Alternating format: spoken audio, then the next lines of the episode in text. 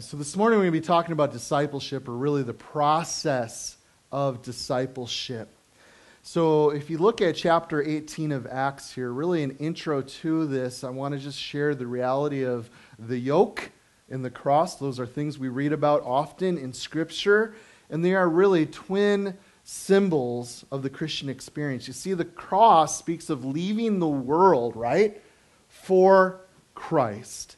And the yoke speaks of learning in the world from Christ. Is it easy to be in the world? Yeah, especially when we have come to faith in Christ. We are born again. We are a new creation in Christ.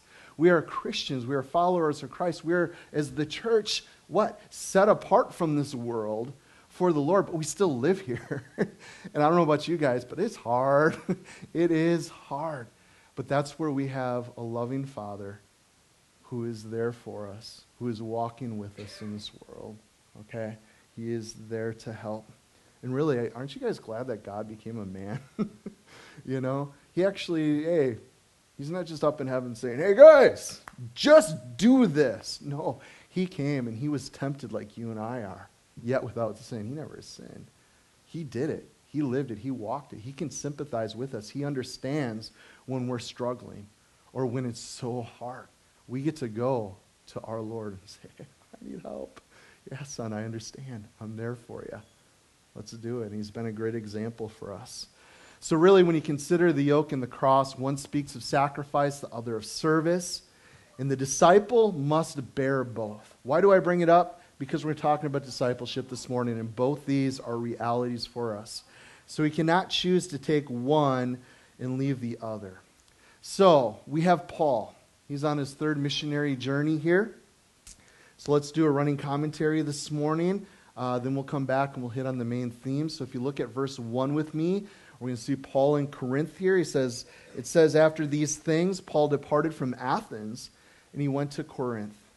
And he found a certain Jew named Aquila, born in Pontus, who recently had come from Italy with his wife Priscilla because Claudius had commanded the Jews to depart from Rome. And he came to them. So, because he was of the same trade, he stayed with them and he worked. For by occupation they were tent makers. And he reasoned in the synagogue every Sabbath, and he persuaded both Jews and the Greeks. And when Silas and Timothy had come from Macedonia, Paul was compelled by the Spirit and testified to the Jews that Jesus is the Christ.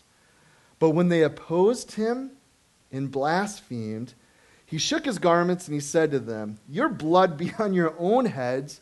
I'm clean. And from now on, I will go to the Gentiles. And he departed from there, and he entered the house of a certain man named Justus, one who worshiped God, whose house was next to the synagogue. Now, Crispus, the ruler of the synagogue, believed on the Lord with all his household. And many of the Corinthians, hearing, believed and were baptized. Now, the Lord spoke to Paul in the night by a vision Do not be afraid, but speak, and do not keep silence, for I am with you. And no one will attack you to hurt you for I have many people in this city.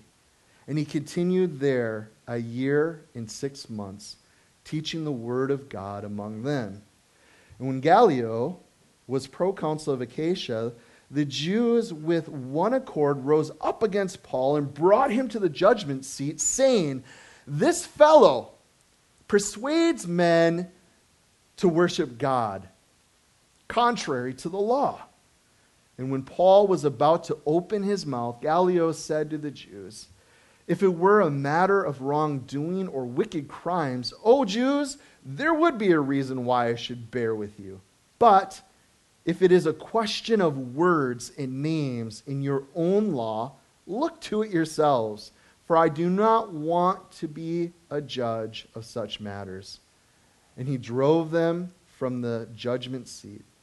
Then all the Greeks and the Sosthenes, the rulers of the synagogue, and they beat him before the judgment uh, seat. And Gallio took no notice of these things.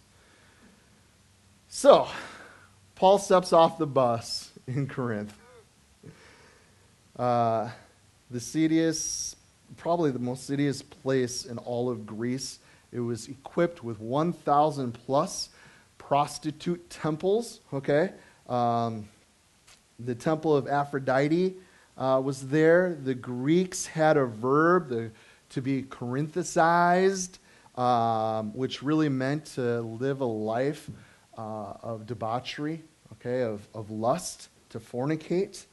Uh, as you guys know, Corinth is at the bottom of Greece. There was the isthmus that was joined to the southern part of the Greek peninsula there, which would allow them to go mainland uh, to the north.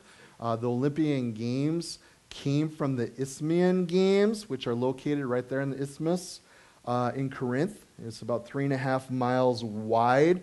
Um, people could cross there instead of taking the 200 mile road around. So, this was a huge thing for them in that day. It became a port city, it controlled two ports Le- uh, Lechaeum to the west and Cenchrea to the east. The population was about 200,000. Okay, so that's kind of like the Fox Valley, pretty big, lots of people. Uh, Paul will write two epistles while he's in Corinth. Uh, he wrote First and, Thess- uh, First and Second Thessalonians while he was there, and he actually wrote ten books. If you guys have been tracking with us through Acts, and you actually look back at the different dates and different things he spoke in, ten of the books that he wrote in the New Testament happened during the book of Acts. I think that's pretty cool. Um, so he actually, uh, well, he came here. Look at verse 3. Um, he, he now is working with uh, these two, this husband and wife. They are tent makers, Paul also being a tent maker or a cloth worker. Uh, coarse fabric, they would often use very thick goat uh, hides uh, here uh, to make these different things, such as curtains, rugs, clothing, and also tents. Um, we see in verse 5, relief then comes from Silas and Timothy, probably through Philippi. If you guys remember reading the book of Philippians, you guys remember what Paul says in Philippians 4:15. Now you Philippians know also that at the beginning of the gospel, when I departed from Macedonia, no church shared with me concerning giving and receiving, but you only. Okay, so Philippi was probably the supporting church for Paul at this time. And then, um, fear seemed to do the best haunting at night. Would you guys agree with me? Look at verse 9. Now the Lord spoke to Paul in the night by a vision. Do not be afraid, but speak, and do not keep silent. So, what are your late night fears telling you? What's keeping you up at night? Which area of your life do you need to hear? Do not be afraid. I want you to write it down in your bulletin. Yep, right now. write it down. Because then you'll think on it, you'll pray on it. Seek the Lord on those things.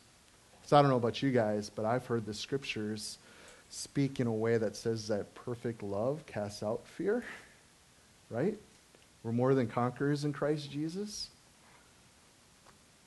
What does this world have on us? What does the enemy have on us? What does God want us to do with those fears? Well, 1 Peter 5 7 tells us what?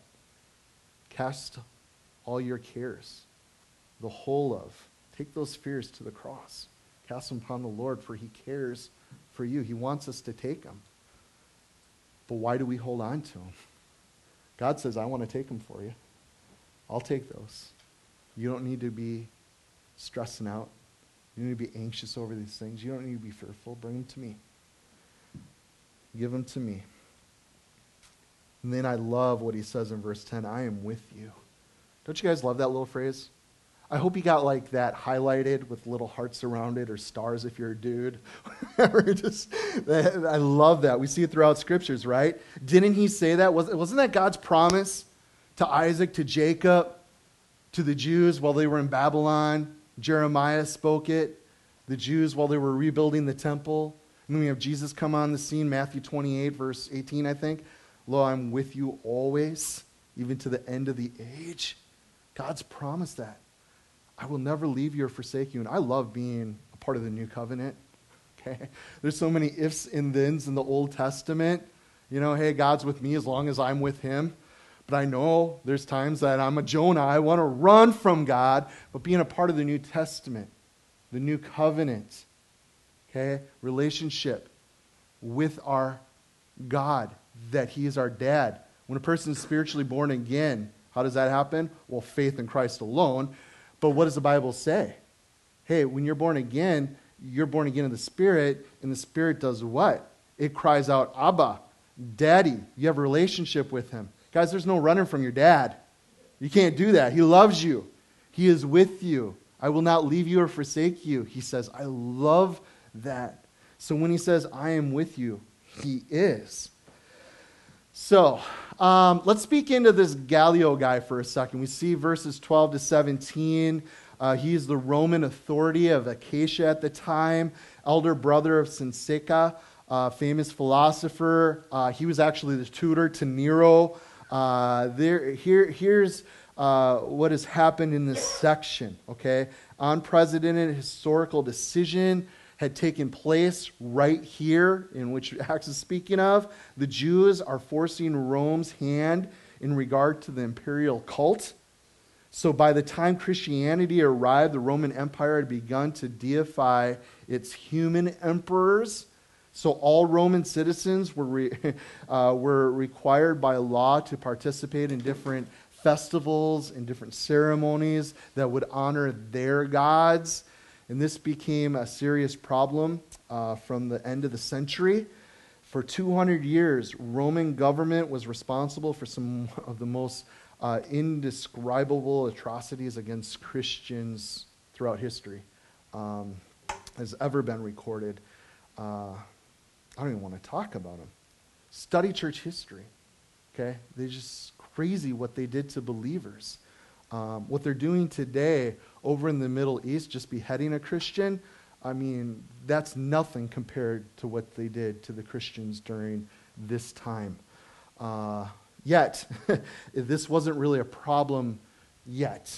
And why not? Because the Jews, like the Christians, also worshiped only one God. The Romans had recognized this and had declared Judaism a religio licita, or Latin, it's a legal religion. It's okay at this time. So, thus, the Jews were exempt from their requirements. So, when Christianity came along, it began as a messianic Judaism, it was a branch of Judaism. So, here in Corinth, the Jewish leaders, they tried to draw a line and declare Christianity shouldn't be considered a part of Judaism.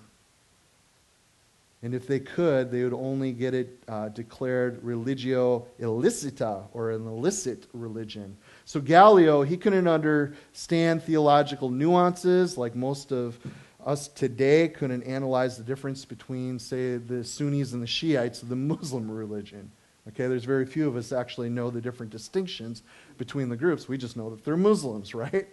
Um, so, for the next 10 to 12 years until the uh, imperial policy towards Christians underwent a complete reversal. So, really, they, were remain, they remained free here to preach the gospel. What a great opportunity for Paul to go forth with his call from God to bring the gospel to the Gentiles. You know? So, a lot happened in Corinth. Now, let's take a look at Ephesus, verse 18. So Paul still remained a good while. Then he took leave of the brethren and he sailed to Syria with Priscilla and Aquila were with him. And he had his hair cut off in Cenchrea, for he had taken a vow. And he came to Ephesus and left them there. But he himself entered the synagogue and reasoned with the Jews.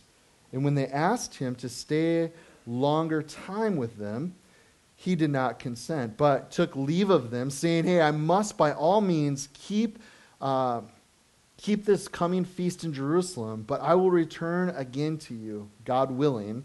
And he sailed from Ephesus. And when he landed in Caesarea, he had gone up and he greeted the church and he went down to Antioch.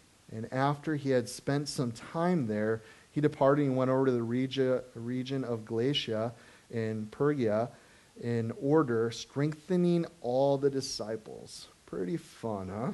So, why, you guys look at verse 18 here, why the stop at the barbershop? you guys ask, what are you doing, Paul? I haven't read of you doing this before. We're many years into your ministry now. What's up with you doing this? Well, it represented the fulfillment of the Nazarite vow. Okay, I asked you guys uh, to read through Numbers chapter 6. You guys can read it. If you didn't, go there and you will see a vow that the Nazarites would take. They would shave their heads in different rituals that they would have. And it was really of a, a symbol of offering. Hey, I'm offering myself to you, God. That's what it was. It was a vow in that way. It was a Jewish ritual of thanksgiving, uh, deeply grateful for the fruit of really probably his two terms here God, I am thankful, you know, uh, what you've done with my life because I was, I was Saul. I, I was killing your children. I was persecuting the church. And you crashed in and you saved me. And you called me by your grace to go minister the gospel. And although it's been hard, there's been so much fruit. Churches have been birthed. People have come to faith. People know the truth. Thank you, God. I think Paul was just in a place of giving thanks to the Lord at this point in his life. And there's going to be different seasons. And God may ask you guys just to take a break. Hey, you just need a season to not shave your head bald. You don't need to look like me, but just to give thanks to the Lord. So he's grateful, okay? There's a large church in Corinth, right?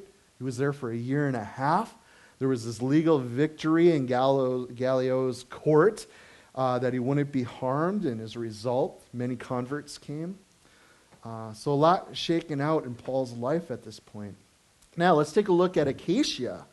Verse 24 Now, a certain Jews named Apollos, born in Alexandria, an eloquent man, and mighty in the scriptures, he came to Ephesus. And this man had been instructed in the way of the Lord, and being fervent in spirit, he spoke and he taught accurately the things of the Lord, though he knew only the baptism of John. So he began to speak boldly in the synagogue. When Aquila and Priscilla heard him, they took him aside and explained to him the way of God more accurately. And when he desired to cross to Achaia, the brethren wrote, exhorting the disciples to receive him. And when he arrived, he greatly helped those who believed through grace. For he vigorously refuted the Jews publicly, showing from scriptures that Jesus is the Christ. And again, all they had was the Old Testament back then. Okay? I love talking with Jewish people hey, we don't need to talk about the New Testament. We don't need to open the Bible. Let's open your Bible because, hey, your first 39 books are the same as mine. you know? And guess what? The volume of the book is about Jesus. Okay, it's great being able to share those prophecies and share Jesus from the Old Testament. So let's talk about this guy, Apollos. Okay, he was a man on fire. He was on fire for the Lord. Um, and as we consider him and as we wrap up study this morning, I really want to talk with you guys about the process of discipleship. Okay? You see, discipleship explained. You guys can jot down 2 Timothy 2 2. Easy to remember. 2 Timothy 2 2. Okay? and it says there, In the things that you have heard from me among many witnesses, commit these to faithful men who will be able to teach others also. So that's really the process of discipleship. Me to you, to faithful men and women, and they'll share with others. See how it works? Pretty simple, right? Well, I got to share it. I know you guys, some of you heard this before. Um, I, I love that we just were able to celebrate 10 years together as a church fellowship.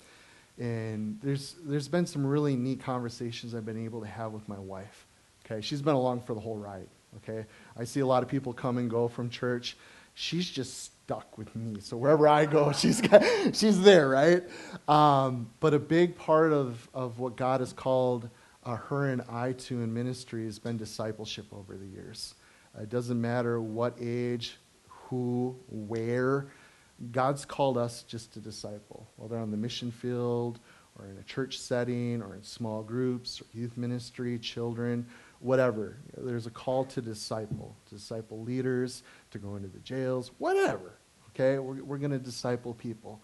In, in our conversations, we've just been able to share uh, just in that reality. Okay, look what God's done, you know, and just the blessing, even though it was raining like crazy out at the farm, you know, it was so cool, the blessing. We're a tough church, okay?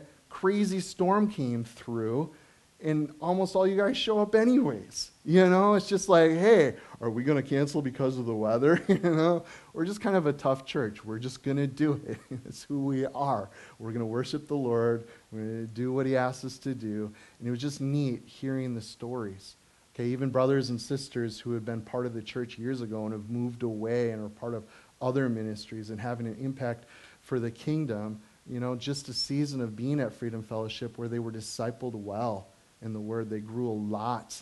That where they went, they were able to be givers, servants, and stuff. And it's just one of those things that's really cool uh, to see is the reality of discipleship. And that's the primary thing that God's called us to.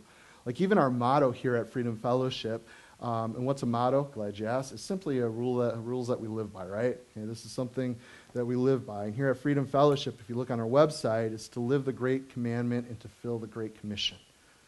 Pretty simple, right? Everybody wants a mission statement. They want to know what your church motto or values are. Hey, we want to love God with everything, and we just want to do what He asks us to do. What did He ask us to do? Go make disciples. That's the Great Commission. Pretty simple, right? Love God and go share his love with others. So, the Great Commission really is about making disciples. But how do we do that? I'm glad you guys asked. Let's talk about it.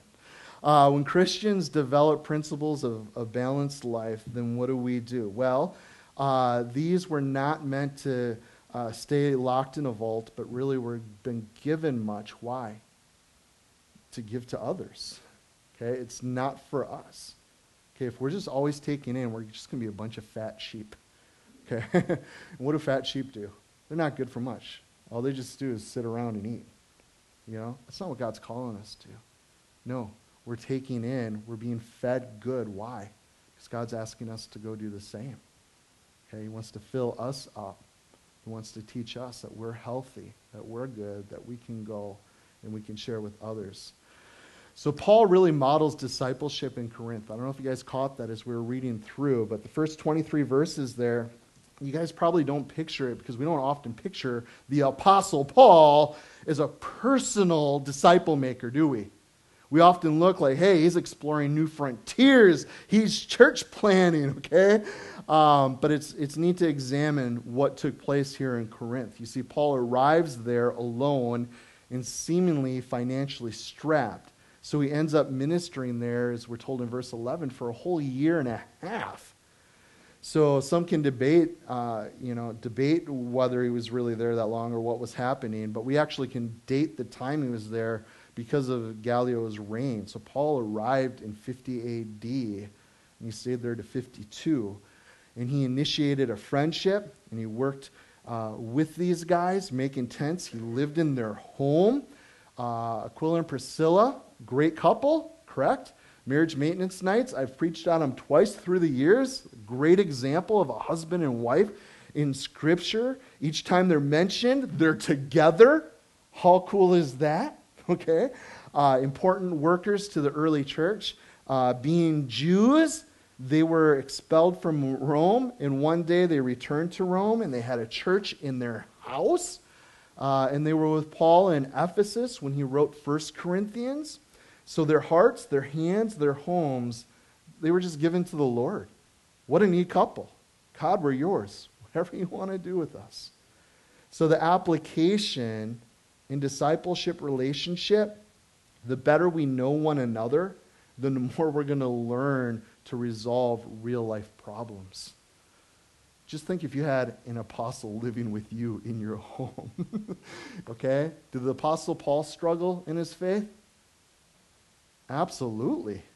I mean, how many times do we see him, you know, just bearing all in the letters he wrote? Hey, I, I'm like the chief of sinners. You know, the things I want to do, I don't do. You know, the sin I don't want to do, that I end up doing. like, what's wrong with me? You know, he was a man like you and I. He had real life struggles, he went through hardships. But wouldn't it be cool to see how he dealt with those things firsthand? Actually, living with him, doing life with him, seeing the process, seeing brokenness, seeing humility, seeing the highs and the lows, and seeing his steadfastness despite all of it. That's part of discipleship, guys. So don't display a perfect Christian standard, okay, that no one can reach. Sometimes we think of that. You know, well, I want to be discipled by so and so. You know, I have pastor friends who pay a lot of money to have a, per, you know, a personal mentor in their life. You know, well, I have this mentor. He's a pastor of a really big church and a really big ministry, and I can learn so much from him. He knows all the answers, he has it all together. I say, oh boy, what can you really learn from that? You see, guys, discipleship keeps the truth at eye level, making it understandable and making it accessible. So that's taking risks and allowing people watching you, watching your Christianity, and being real in that. So he trained them in spiritual matters. So these included formal times in the synagogue as well as casual times in their home. We saw that in verse 4 and verse 11 here. He's also, his teaching wasn't cloaked with rhetoric, it was clothed with real life, and they eagerly embraced that. Um, I love discipleship, okay? I'm working through two books with two friends right now, okay? Um, that's how I disciple. You know, I, I don't, they're, they're, grown men. um, I, I, can't have them living me, with me right now. They have their own families, you know, but they're two men that, hey, I, I want to spend some time. I want to I wanna learn. You know, great, let's, let's pick a book. And a lot of times when I'm discipling someone newer in the faith, you know, it's just sitting down reading scripture together. Hey, let's walk through Romans together. Let's consider the Gospel of John. Hey, what's going on in the world. Let's spend some time in the minor prophets. Let's read the scriptures together. You know, let's talk about them, ask questions. Because let me tell you what, I have a lot of ideas and I have a lot of things to say, as you guys know, concerning the Lord. but my, my brain works one way. You know, I have, a, I have a process here. And a lot of times, you know, we have a lot of questions and a lot of things that maybe your disciple or will never hit on unless you ask. So it's good to ask questions, good to take that time to have interaction. So I encourage you guys, we're called to be uh, disciplers and to be discipled. I mean, that's what we need to be doing right now in our walk. You should be in a place, okay, where you're discipling someone. Well, I'm a new Christian. I don't care. There's somebody who doesn't know what you know. Even if you got just saved yesterday, you came to a knowledge yesterday of what saving faith looks like, who Jesus is, what he's done so your sins could be forgiven, that he wants a relationship with you, that there is eternal life. Those are some pretty big things most people don't know. so even if you're one day old in the Lord, you got something to share with somebody. You should be discipling somebody. And you also should be being discipled. Okay? That's just how it works. You should have people in your life. I've submitted myself to four or five older, older brothers who are pastors. I give myself once a week, I meet with them. It's a lot of time around prayer. But this last Tuesday, we were considering the book of Isaiah, where God talks about making all things new. You guys know He's in the business of making things new? I mean, someone comes to faith in Christ, you're a new creation, okay? And we know that he's going to return. He's going to make a new heaven and a new earth and a new Jerusalem. It's going to be beautiful and wonderful. That's just what God does. He's in the business of making things new. Well, I'm talking to guys who've been in ministry 30, if not longer, years than I have been. I've been doing ministry for almost 20 years already. I got a couple guys who've been in ministry for 50 years. Talk about a wealth of knowledge, of experience. And my question to them was hey, before we pray, can I just ask you, older brothers, what do you see God doing that's unique to right now that you haven't seen before? What new thing do you see Him doing within the church? You know, and to have those brothers there to speak into my life and to be able to discern, hey, what God is doing. It's good to have those brothers who have a little bit of life experience, those older saints to speak into our lives. So we need that. We need one another.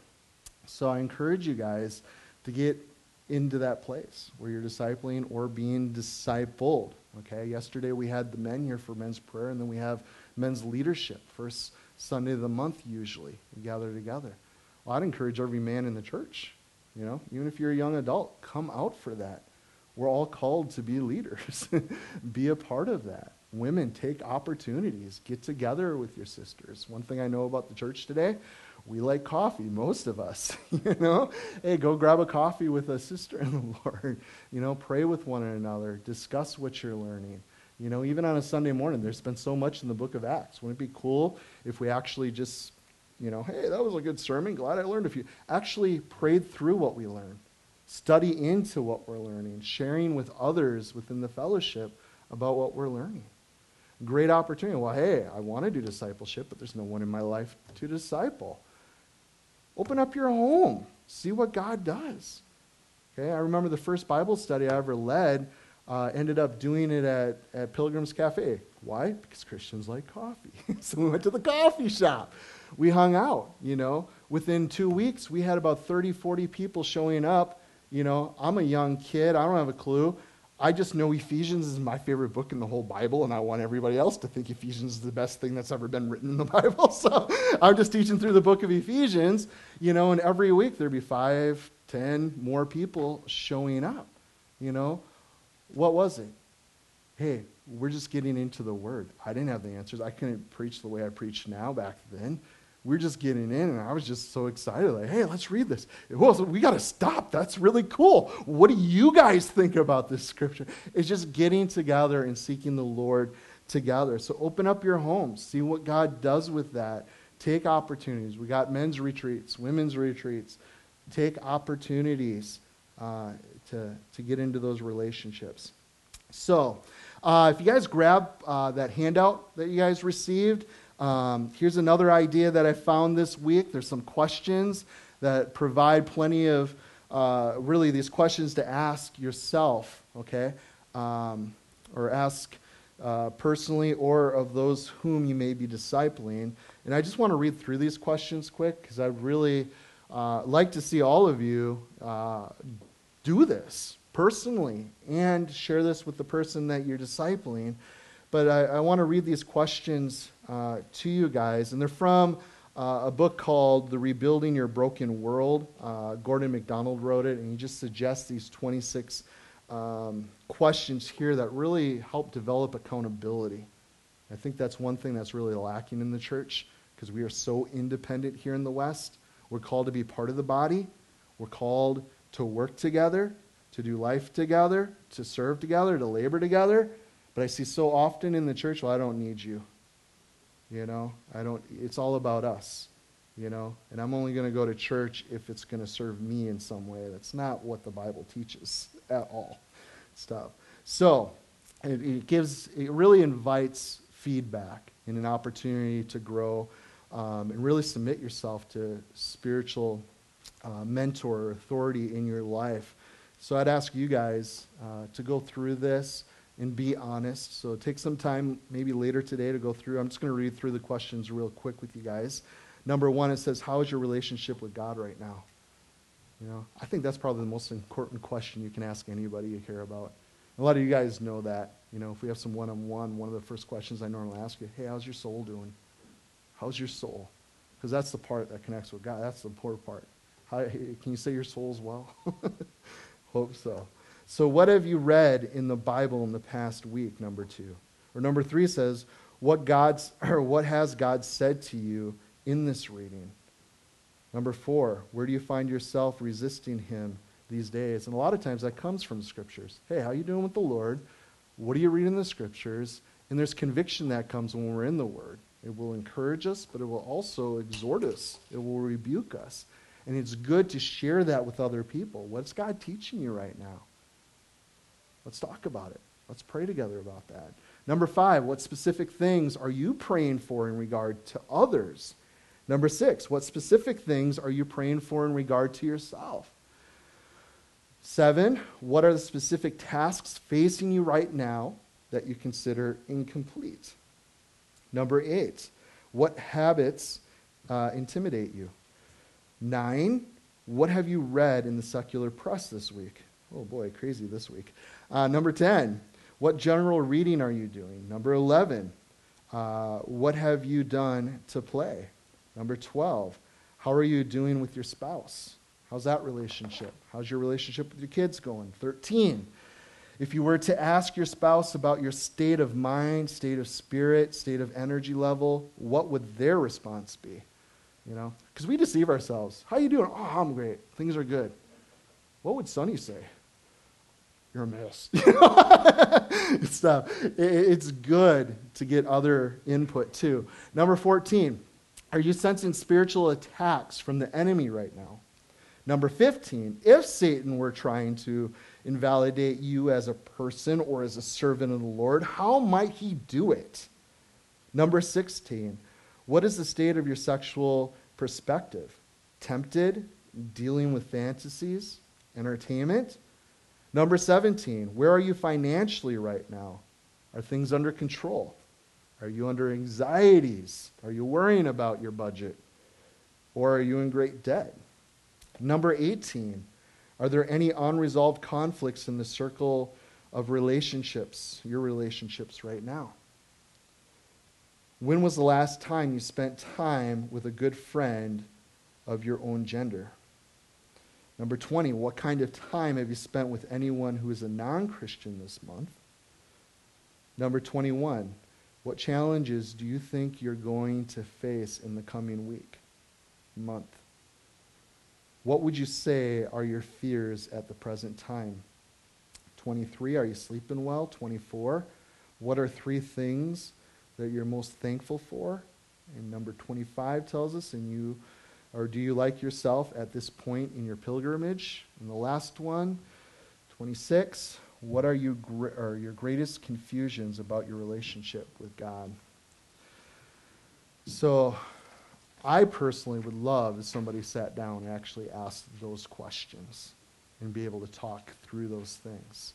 It's one of those things, uh, as a child of God, you want to serve Him well. you want to be growing. And it is nice to have these type of questions set before you because they are challenging. Honestly, how many of you guys, even half of these questions in the last month, you've actually thought maybe at least half of these, like, hey, I really thought about that and I really prayed on it and talked about it. You know, these are great questions, but they're questions we don't address because life's too busy. There's too much other stuff going on. This would be good for us to do. So share with your mentor, your discipler. Uh, if you don't have one, fill it out and bring it to me next week. Okay? I'm your pastor. I love you. Uh, maybe we'll sit down and talk. If not, We'll get it to some of the elders, some of the older sisters in the church.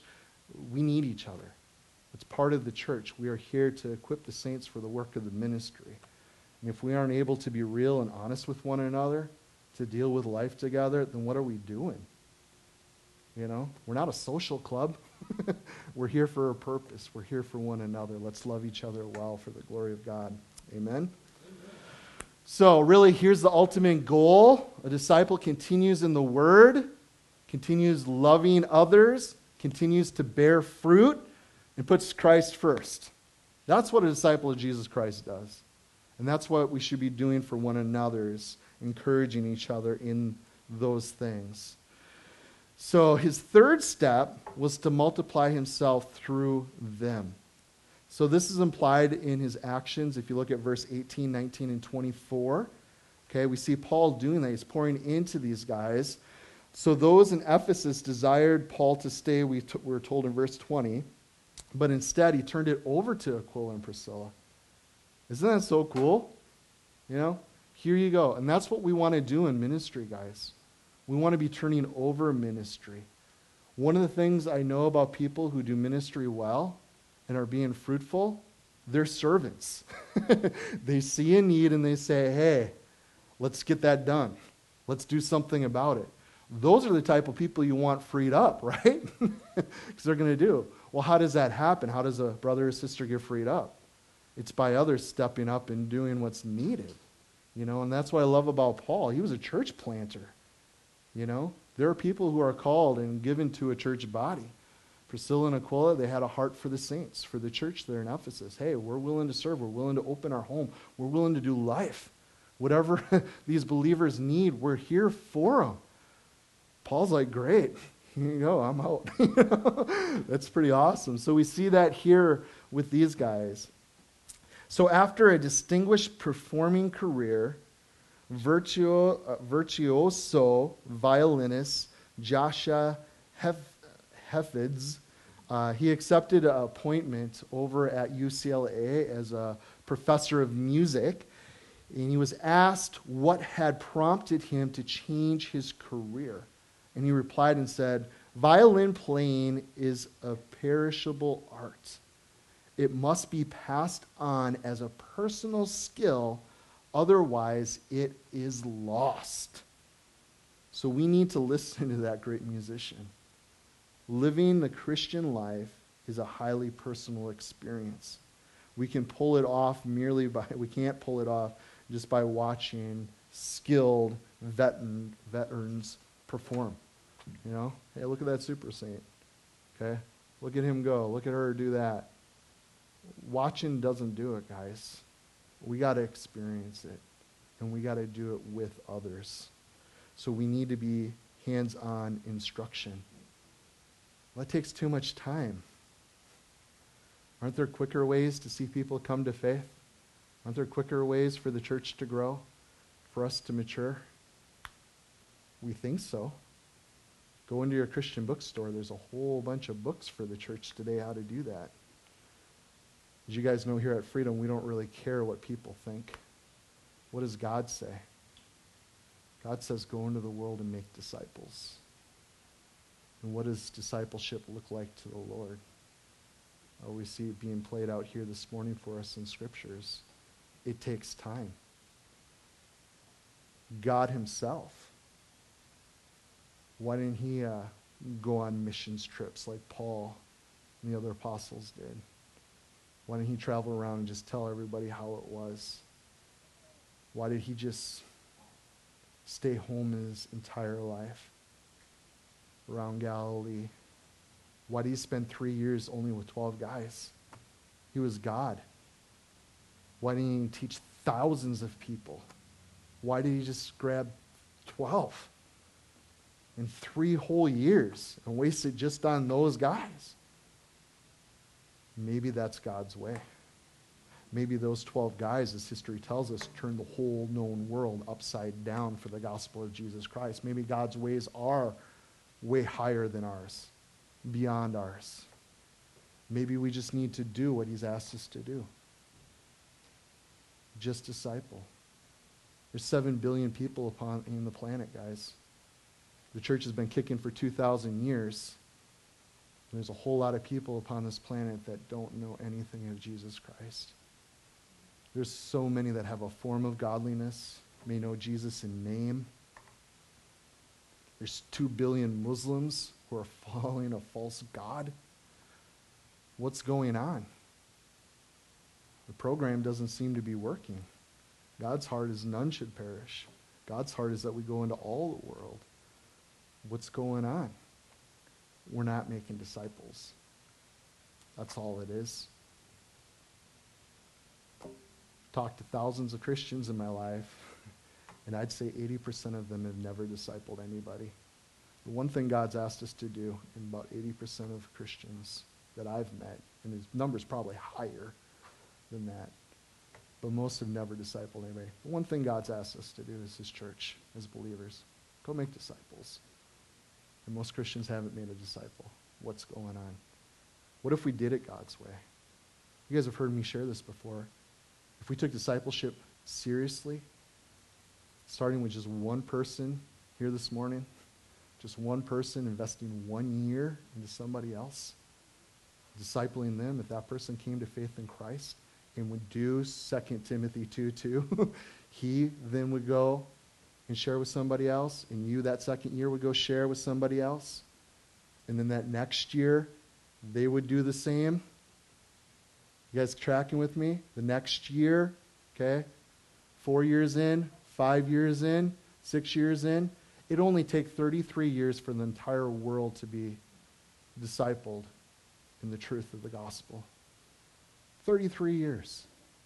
The church keeps trying this program and this program, do this, try that. Just do God's thing. That's all we need to do. Take it serious. And it doesn't say to evangelize the world. We definitely need to share the gospel. But a lot of times I think we're hesitant as a church to disciple somebody because they're not a believer yet. No, you disciple them and hopefully they become a believer. That's how it works. And how does that happen? It's through relationship. Okay? I've been able to lead a lot more people to Jesus Christ through relationship with them than a one on, you know, one time in your face. Here you go, here's the gospel. Every once in a while they get saved that way. But most of the time, it's through relationship. Okay, six years up in the jail as the chaplain. I don't know how many times I had guys come into a Bible study. They were there eight, nine, ten studies before it finally clicked for them. But what was I doing that time? I was discipling. Okay? I don't take it for granted that everybody shows up for a Bible study knows Jesus Christ. I don't take it for granted that everybody in this room this morning is in a saving relationship with God. But what do we do? We teach the truth. We share our experiences. And hopefully, in that discipleship, there is a point where a person comes to faith in Christ. So it needs to be hands on instruction. Amen? All right, so let's look at Priscilla and Aquila a little bit more here, verses 24 to 26. Models of discipleship in Ephesus. They were immediately impressed with this young man, okay, a diamond in the rough, Apollos here. Okay, he was from Alexandria, the university town with a great library, worldwide reputation for learning. We're told he's eloquent, logios in the Greek, which means a gifted speaker and a deep thinker. He was mighty in the Old Testament scriptures. He had been instructed in the ways of the Lord, so he was teaching about Christ.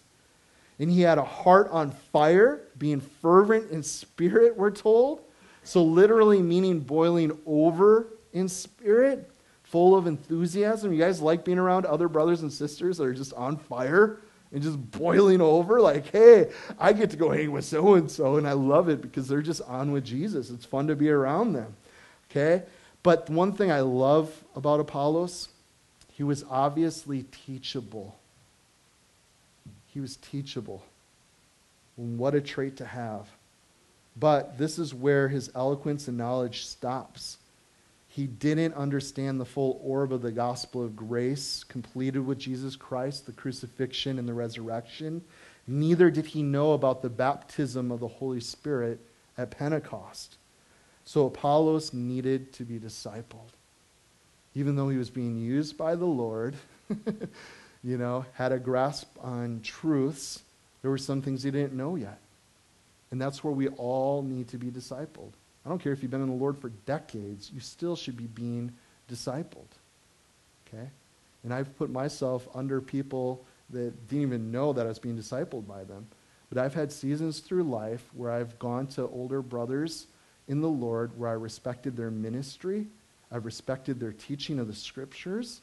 Even if I didn't agree completely with their doctrine, I knew there were things that I could learn from them from their experiences, from their ministry experience. I wanted to learn. There's been a couple guys I've literally listened to four, five, six hundred studies from different men through the years. We got Ben Courson coming out uh, to teach our men's retreat next month. His dad's one of my favorite Bible teachers of all time. He's got over 1,500 Bible studies online for free that you can listen to. I've listened to almost all of them. I've gone through the majority of the scriptures with Jon through the years, and Jon doesn't have a clue who I am. you know? But it's one of those things, guys, we need to put ourselves out there. And if you can't find somebody, you just make it happen. Read saints of old. You know, keep looking, keep praying for those people to come in and to speak to you because there are things we're not going to know it all. And hopefully, there's going to be people in our life that are able to speak in and to teach us. So we have Aquila and Priscilla. Tactfully, they reach out to the disciple himself, or disciple him. Um, once he grasped the complete truth, there was no holding back. Okay, he wanted to go to the region of Achaia. Uh, he had his own goals and style of ministry. So don't disciple them to be exactly like you. Okay? It's not Christian cloning that God's asked us to do. Each one of us in this room are radically different. God's given us different giftings, different personalities. We shouldn't look all the same. That's not good. The goal is not to become like Pastor Landon. Please don't. Okay? If we get a lot of Pastor Landons in one church, we're going to have issues. Okay? we have different giftings, okay? And we need to use those giftings, work with those. So rather than squelching or suppressing him, Aquila and Priscilla helped to write a letter of recommendation for him. So, in all positive discipling relationships, there is a time to let go. And we should be okay with that. It's just like, hey, you know, you've grown in the Lord. You know, you are grounded. You know the truth. You have zeal. Go. Serve. Do. Okay? Who cares if they do it your way or not? Guys, no ministry still gets done no matter how it plays out. There's a lot of different methods. But hey, if people are coming to know Jesus, discipleship is happening. Praise God. So, discipling is training, but it's also releasing that person, okay, so that the discipled one can train others. And that's what Apollo set out to do as he has set sail for Achaia. So, Apollos in verse 27 and 28 here models discipleship then in Achaia. Are you guys seeing what's happening in this chapter? So, as Paul instructed Aquila and Priscilla, then they passed their learning on to Apollos. Now, he voiced the same message to those back in Achaia where Paul had started.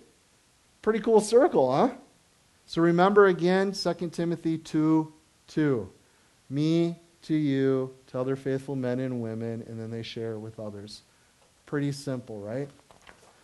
So, me, that would be Paul, you, Timothy, Silas, Aquila, Priscilla, Dr. Luke, faithful men. That would have been the Corinthians, Apollos, the Ephesians, and others. Many in Achaia, we're told. You guys see how that plays out in Acts chapter 18 for us. So, our personal challenge. What were the three steps? Get close, train, multiply. That's what we see in Scripture. Do you see a diamond in the rough around you that you can invest into today? I hope so. I love our children's church teachers today. What are they doing? A lot of little diamonds in the rough stuff. But man, what does God have? Some of you guys think, I don't have an opportunity to disciple. You got kids, you are a discipler, whether you like it or not, mom and dad. You got them right in your home, full time. Okay, I casted a little bit of vision about doing a school of discipleship one day, providing that for our young people or anybody really, stuff, but just to have a season, to be hands on, intense discipleship, to do life together. How cool would that be? I think that's where people can really grow. So, also, whom might you reach through the discipleship process? And are you ready? When's the best time to start? right now. So if you're not presently in discipleship or discipling relationship, what barriers have you kept or have kept you from entering one? Because there's a lot of excuses. I've heard the excuses. Okay? I threw out an invite before. I'd love for every man in the church to come out for leadership training. Okay? And for you guys who are a part of it. Okay, we've had 16 men join and be a part of it. Okay? We've emphasized from day one. We started in January. Hey, this is something that's needed. Okay? We need to pour into the men of the church, into leaders to raise up. But we've emphasized from day one, it's going to be about relationship. We want to pour into each other. We want to be getting together with one another, praying with one another, encouraging one another in each other's gifts. That's the emphasis of it. That's discipleship. So, what's your excuse from not being a part of that group? Um, sometimes we think, how could I help anyone else in their Christian life? because I have enough problems myself. Good. Christian, how do you handle your problems when they come up?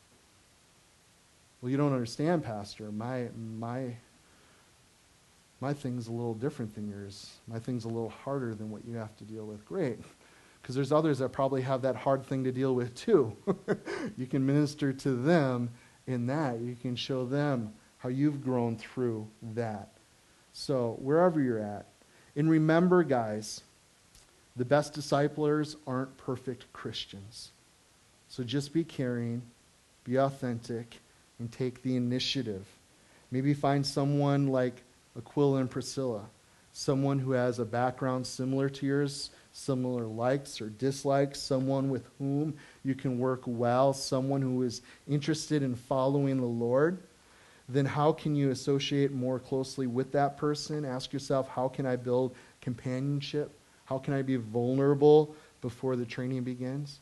That's one thing I'm learning. I've always had a heart for discipleship, but I can honestly say in the last five years, okay, I've learned how to be vulnerable with people I'm working with and discipling. You know what? That opens them up to be real. Not that that, hey, we're getting together. Hey, I'm, I'm going to get together with Pastor Landon. I got to make sure I've done all my homework and I've been praying and doing this and that and everything's perfect. No, why? They can come and they can share their struggles what they're going through because I've shared my vulnerabilities. Hey, I'm struggling. Things at home right now are rough. You know, ministry's been really tough. You know, I've been beaten up by the enemy. Just being real with people, they'll be real with you. Also, what sanctification that God has used you to change one person who changed another, who changed another, who changed another. Okay, so the most overlooked disciples, I think, really are our children. Okay? They might be your mom and dad. I mean, I know many of you guys, your parents don't have faith in Christ. They're caught up into their own religion, their own works. They don't want to hear about the gospel. So, uh, consider discipling them. Um, so, how would looking, um, looking at, say, your children in your life as disciples change your perspective towards them? You know, because I think we get caught up in what we think parenting has to be. You know, well, parenting is to make sure that they're getting here and there in this sport and that sport and become the best they can be. What is discipling? Hey, son, daughter, life is about Jesus. It's about glorifying God. That's why you've been created. This is what daddy and mommy do. This is how we serve the Lord. This is how we pray. This is how we love you guys. This is how we train you guys. This is what's most important. It's not that you can hit a ball good, you know, but it's that you can walk uprightly, that you can make your way through this crazy world, discern what's right and wrong, how you can discern God's will in your life to follow Him, to serve Him all the days of your life. And when it's all said and done, you'll hear God say, Hey, well done, my good and faithful servant. Because let me tell you what, God's never going to say, hey, that was an awesome home run you hit when you were 12 years old. Can you guys picture God ever saying that to us? I'm not saying baseball's wrong, you know, but when you're training your kids, you're discipling them. Baseball's a beautiful thing, okay? Yesterday, I just went down to the park down the road here with my sons, and we were throwing the football around in the baseball field. And there was this young kid that we saw two days ago all by himself. He's the same age as Uriah, just walking around Kaukauna by himself at nine, baseball bats in his pack, you know. And it's just like, hey, I wonder if he's still playing baseball. We go to the park, huge park. There's only one kid there. Guess which kid it is? Same kid. Well, this kid played baseball with my son Uriah this summer. He runs over. Is that you, Uriah? You know, and we were just throwing the football around. But my kids, knowing the Lord, there was just conversation of God coming up where this young man was using the name of God for other reasons. My kids were just talking about the reality of God, and I caught this young man two different times. I could just see it in his face as my boys were just talking about life, reality, the reality of who God is. You know, they weren't like purposely like, hey, you need to get saved, dude. They were just living for the Lord, enjoying time playing football, and God was a part of it. And I could see on this young man's face Just like, what? I've never heard anything like that. You know? You know, Uriah makes a good catch. Yeah, that's why God made you so tall so you could catch that ball. You know, just one little thing like that. What might have that done in that young kid's heart? You don't know. But we have opportunities, guys, to disciple in our own homes. What really matters in this life? So, don't let things in life be an excuse not to disciple, because we're always going to have excuses. Last bit of advice for you and I this morning I want you to remember that they belong to God. As you disciple somebody, they're God's. okay? They're God's. That's something, too, I'm learning later in life. it's just been the last few years because I've tried so hard to make brothers and sisters walk with the Lord. Grab them by the hand. Hey, this is just what you need to do. God's ways are bad. Don't go there. Come back over here. Trying to drag people along. But the reality is, everyone has their own choice. You guys know that? You can't make people follow the Lord. You can't make people seek Him. What you can do is encourage them and pray for them. Be an example to them. Okay? And ultimately know that they belong to God. So don't let them become dependent upon you. Allow them freedom to fail. Instill confidence in the Lord in them. And when they demonstrate the ability to train someone else, your job's done. You're through. And then what do you do? You begin again. Find a new disciple. So, question Are you willing to try? I think this has been a pretty good chapter for us to look at discipleship, the process of it. We know clearly what God's asked us to do as His kids, as believers. Are you willing to try? Because I have a feeling there's many in here who have discipled through the years, and maybe you're in a season where you're not discipling somebody. You need to go find somebody else. For some of you, maybe you never have. That's been an overwhelming thought. Well, guess what? It's time to go for it. And the only real question is are you willing to try? So, the disciple must bear both the yoke and the cross. He cannot choose to take one and leave the other. Amen? All right, let's stand and we'll close in prayer.